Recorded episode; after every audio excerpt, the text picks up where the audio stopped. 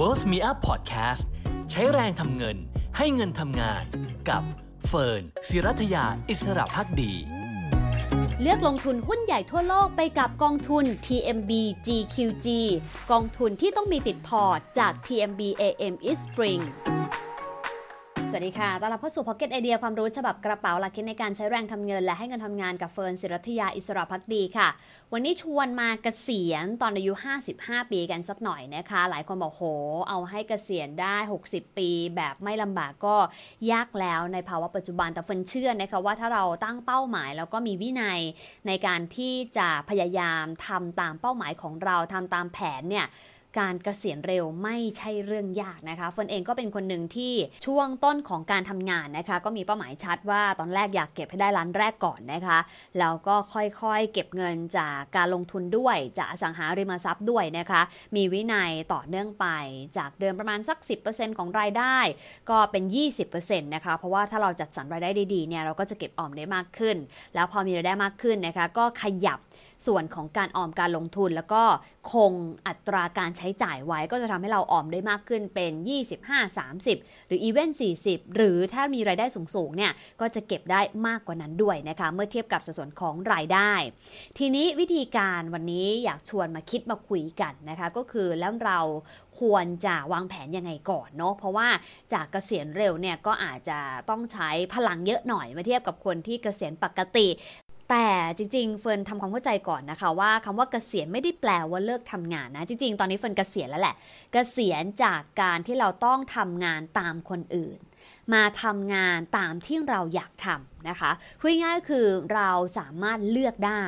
คือการมีอิสรภาพทางการเงินข้อดีหนึ่งเลย และเป็นข้อดีสำคัญที่สุดคือเรามีช้อยส์ค่ะ เราสามารถเลือกได้เฟิร์นเคยคุยให้ฟังหลายครั้งแล้ว เราเลือกได้ว่าจะกินข้าวไข่เจียว หรือจะไปกินโอมากาเสะ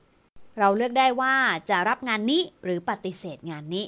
เราเลือกได้ว่าเราจะทำงานวันหยุดหรือไปเที่ยวในวันหยุด แบบนี้เป็นต้นคือมันเป็น choice นะคะ มันเป็นทางเลือกให้กับเรา ซึ่งเราจะเลือกแบบไหนก็ได้นะ เรื่องแบบนี้ไม่มีผิดถูก แต่มันคือความต้องการของเราจริง ๆ มันคืออิสระในการเลือกนั่นเองนะคะ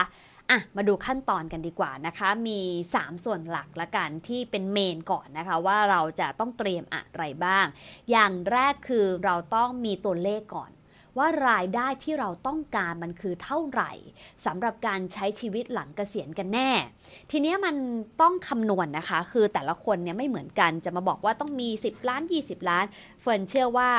ไม่ใช่สัทีเดียว บางคนเนี่ยสิล้านพอ บางคน 5 ล้านพอ บางคนล้านเดียวพอ เพราะฉะนั้นขึ้นอยู่กับแต่ละบุคคล วิธีคำนวณนนะคะก็คือลองดูว่าถ้าวันนี้เรามีค่าใช้จ่ายเนาะประมาณสัก 100 บาท หลังเกษียณเนี่ยเราน่าจะใช้น้อยลงนะคะ เพราะว่าอาจจะไม่ต้องเดินทางไปทำงานทุกวันนะคะ ค่าใช้จ่ายในการเข้าสังคมแต่งตัวค่าน้ำมันค่าอาหารการกินที่รู้ราอะไรเงี้ยอาจจะลดลงไป ก็อาจจะทอลงมาสัก 70% 80%ของค่าใช้จ่าย ณปัจจุบันก็ได้ก็ได้นะคะนี่ขึ้นอยู่กับแต่ละคนเนาะเช่นสมมติหนึ่งหมื่นบาทเนี่ยก็อาจจะลองตีกลมๆ สัก 7,000 8,000 บาทต่อเดือน อันนี้ยกตัวอย่างนะ แต่ละคนลองไปคูณกันเอาเอง อาจจะ 20,000 30,000 50,000 หรือแสนหนึ่งก็ได้แล้วแต่ นั่นเป็นตัวเลขแรกคือเราต้องรู้ก่อนว่าเราจะใช้เดือนละเท่าไหร่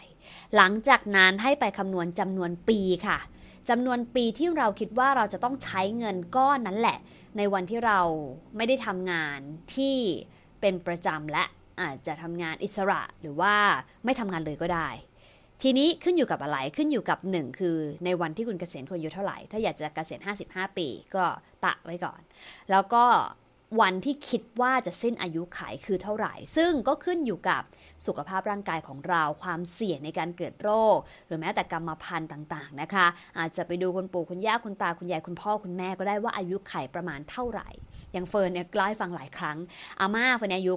91 ปีนะคะ ตอนนี้แข็งแรงอยู่มากเลยนะคะ เฟิร์นเลยคิดว่าตัวเองเนี่ยน่าจะตีไปเลย 100 ปี เผื่อไว้ก่อนนะ คืออย่างน้อยเนี่ยถ้าเราไม่ถึงเนี่ยก็ใช้เงินสบายๆ แต่ถ้าถึงจะได้ไม่ลำบากด้วยเพราะเฟิร์นไม่มีลูกด้วยนะคะ ก็จะต้องดูแลตัวเองแน่นอน ตีไปเลยนะคะว่าอะโอเค สมมติปู่ย่าตายายลุงป้านาอาพ่อแม่เรา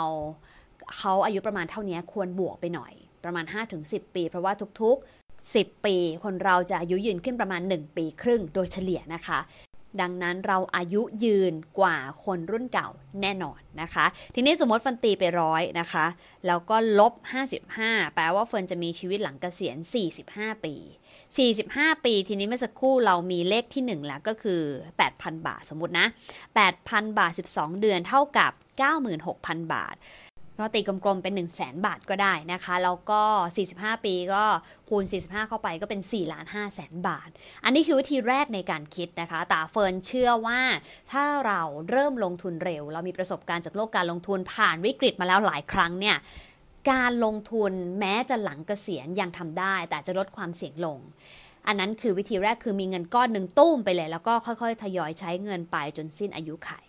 อีกวิธีหนึ่งที่เฟิร์นมักจะให้คำแนะนำเสมอตัวเฟิร์นเองก็ทำแบบนั้นคือ คิดถึงเงินต้นหลักที่เราจะมี เพื่อที่จะหาดอกผลระหว่างปีออกมาให้เราได้ใช้จ่าย เช่นสมมติถ้าเราต้องใช้ปีละแสนนะคะ ก็คิดง่ายๆว่าเราน่าจะสร้างผลตอบแทนจากการลงทุนได้ประมาณเท่าไหร่กัน ถ้าความเสี่ยงกลางๆหน่อยก็ประมาณสัก 5%เนี่ยนะคะ ก็เท่ากับว่าเราพยายามสร้างเงินต้นให้ได้ 2 ล้านบาท แล้วก็เอาเงินก้อนนี้ลงทุนต่อเนื่อง เพื่อหาผลตอบแทนประมาณสัก 5%ต่อปีก็จะได้ละ ปีละ 1 0 0 0 0แบาท อย่างเงี้ยเป็นต้นแล้วก็มาหารใช้ 12 เดือน แต่แน่นอนถ้าวิธีนี้เนี่ยมันจะค่อนข้างขึ้นลงตามภาวะตลาดนะคะ เราก็ควรจะเผื่อเอาไว้หน่อยแต่อย่างน้อยมันทำให้เรามีกำลังใจเนาะก็คุณจะเลือกเป้าหมายเก็บเงิน 2 ล้านหรือ 4 ล้าน 5 ล่ะนะคะ อย่างน้อยเนี่ยเอาเป้าหมายแรกให้ได้ก่อนแล้วถ้า achieve เป้าหมายที่ใหญ่ขึ้นก็จะทำให้มีเงินใช้จ่ายต่อเดือนมากขึ้น หรืออย่างน้อยก็ลงทุนเสี่ยงน้อยลงในระหว่างที่เราเกษียณแล้วก็ได้นะคะ อันนั้นคือส่วนแรกคือหาตัวเลขของคุณให้เจอ 1 ก็คือเงินใช้จ่ายต่อเดือน 2 ก็คือเวลาที่คุณต้องใช้จ่ายหลังเกษียณ แล้วก็นำมาคูณกัน ซึ่งก็มี 2 หลักการเนาะจะเก็บทั้งก้อนเลยก็ได้ หรือจะเก็บเงินก้อนใหญ่ก้อนหนึ่งเพื่อ ลงทุนหาผลตอบแทนให้ได้พอใช้จ่ายในแต่ละปีแต่ละเดือนก็ได้เช่นกัน เพราะอย่างน้อยเนี่ยถ้าเราให้เงินทำงานต่อเนื่องแม้จะหลังเกษียณแล้ว สุดท้ายเงินก้อนใหญ่นั้นก็อาจจะตกเป็นมรดกกับลูกหลานก็ได้ ใครไม่มีลูกหลานก็ตกไปเป็นการกุศลก็ได้เช่นกันนะคะ แล้วแต่เราเขียนตัวพินัยกรรมไว้ ส่วนที่ 2 ค่ะสำคัญและจำเป็นนะคะ คือค่ารักษาพยาบาล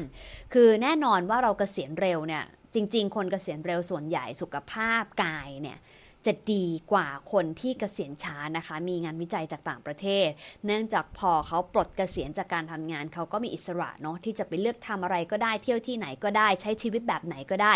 เจ็บไข้ได้ป่วยความเครียดความกังวล หรือว่ามลพิษที่ต้องเผชิญ ทั้งกายทั้งใจค่ะ ดังนั้นกเกษียณเร็วอย่าคิดว่าเราจะไปเร็วนะคะ ส่วนใหญ่อายุยืนนะคะ แต่ก็ต้องเผื่อไว้ เพราะว่ามันอาจจะมีโรคบางอย่างที่ไม่เคยเกิดในอดีต สุขภาพดูแลมาแค่ไหน แต่พอเสื่อมโทรมไปตามวัยเนาะเราใช้งานเขาหนักอะค่ะ พอถึงวันหนึ่งเขาก็เริ่มเสื่อมถอยแล้วก็อาจจะมี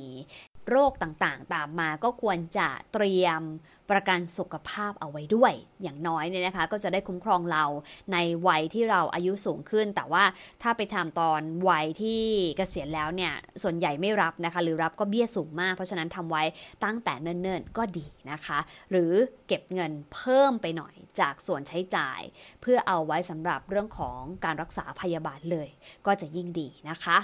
สุดท้ายค่ะ อย่าลืมเตรียมใช้ชีวิตหลังเกษียณด้วย หลายคนเนี่ยนะคะ ทุกวันนี้ทำงานทำงานทำงานทำงานทำงานนะคะเสาร์อาทิตย์อยู่บ้านก็พักผ่อนบ้างไปเที่ยวบ้าง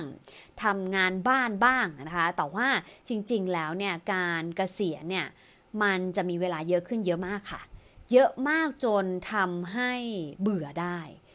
และก็อาจจะไม่สนุกเหมือนกับที่เราคิดนะคะ เพราะว่าเลยหลายคนบอกว่า เอ้ย เดี๋ยวกเกษียณแล้วก็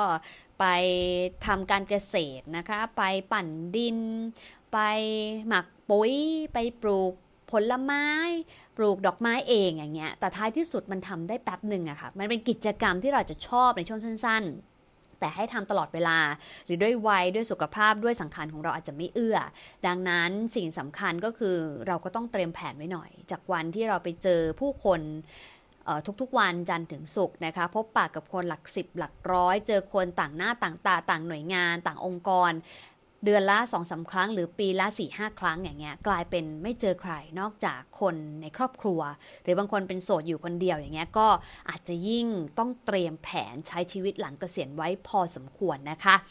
ไม่ว่าจะเป็นเวลาที่เราต้องใช้ในแต่ละวันไปกับอะไรบ้างนะคะ ต้องการทำอะไรจริง ๆ ลองลิสต์มาก่อนก็ได้นะคะ จะได้ประเมินว่า เอ๊ะ สิ่งที่เรากำลังพยายาม achieve ในวันนี้ มันจะทำให้เราตอบโจทย์ในวันนั้นได้หรือเปล่า หรือเราต้องเตรียมอะไรเพิ่มเติมหรือไม่ บางคนอยากเป็นคุณครูนะคะ เป็นที่ปรึกษาในวัยเกษียณนะคะ หรือว่าทำการกุศลเนี่ย ก็จะได้รู้ว่า เอ้ยมันมีช่องทางลู่ทางแบบไหนที่วัยแบบนั้นนะคะ ความรู้ความสามารถแบบนี้จะสามารถทำได้ในวันที่เราเกษียณแล้วเป็นต้นนะคะ เป็นกำลังใจให้ค่ะสำหรับใครที่อยากเกษียณเร็ว อย่าลืมนะคะ เตรียมไว้ 3 อย่างเนาะ รายได้ที่ต้องเพียงพอกับค่าใช้จ่ายหลังเกษียณ อันนี้เฟินโน้ตไว้ก่อนนะเฟินยังไม่ได้รวมตัวเลขเงินเฟ้อนะคะ เพื่อง่ายต่อการคำนวณ แต่ถ้าเงินเฟ้อสูงขนาดนี้เงินที่เราเก็บไว้เนี่ยมูลค่าจะหายไปครึ่งหนึ่งเลยนะคะ กว่าจะถึงวัยเกษียณดังนั้นก็ต้องระมัดระวังเตรียมเผื่อไว้ด้วยหน่อยหนึ่งนะคะ 2 คือค่ารักษาพยาบาลนะคะ แล้วก็ 3 ก็คือการใช้ชีวิตหลังเกษียณ ซึ่งสำคัญไม่แพ้กับตัวเลขในบัญชีเลย ก็นำมาฝากกันนะคะ ใครตั้งเป้าแล้วนะคะ แล้วก็ใครใกล้สำเร็จแล้วหรือใครเนี่ยเพิ่งจะมีเป้าหมายเนี่ยยังไงก็แบ่งปันกันหน่อยเนาะว่าแต่ละคนมีวิธีอย่างไร วิธีเหล่านี้ไปปรับใช้ได้หรือเปล่า จะได้เป็นประโยชน์กับคนอื่นๆ ด้วยที่อยากจะเกษียณเร็วเหมือนกันนะคะ ส่วนวันนี้ขอบคุณที่ติดตามกันเช่นเคย Pocket ไอเดียความรู้ฉบับกระเป๋าหลักคิดในการใช้แรงทำเงิน และให้เงินทำงาน สวัสดีค่ะ เลือกลงทุนหุ้นใหญ่ทั่วโลกไปกับกองทุน TMB GQG กองทุนที่ต้องมีติดพอร์ตจาก TMB AM East Spring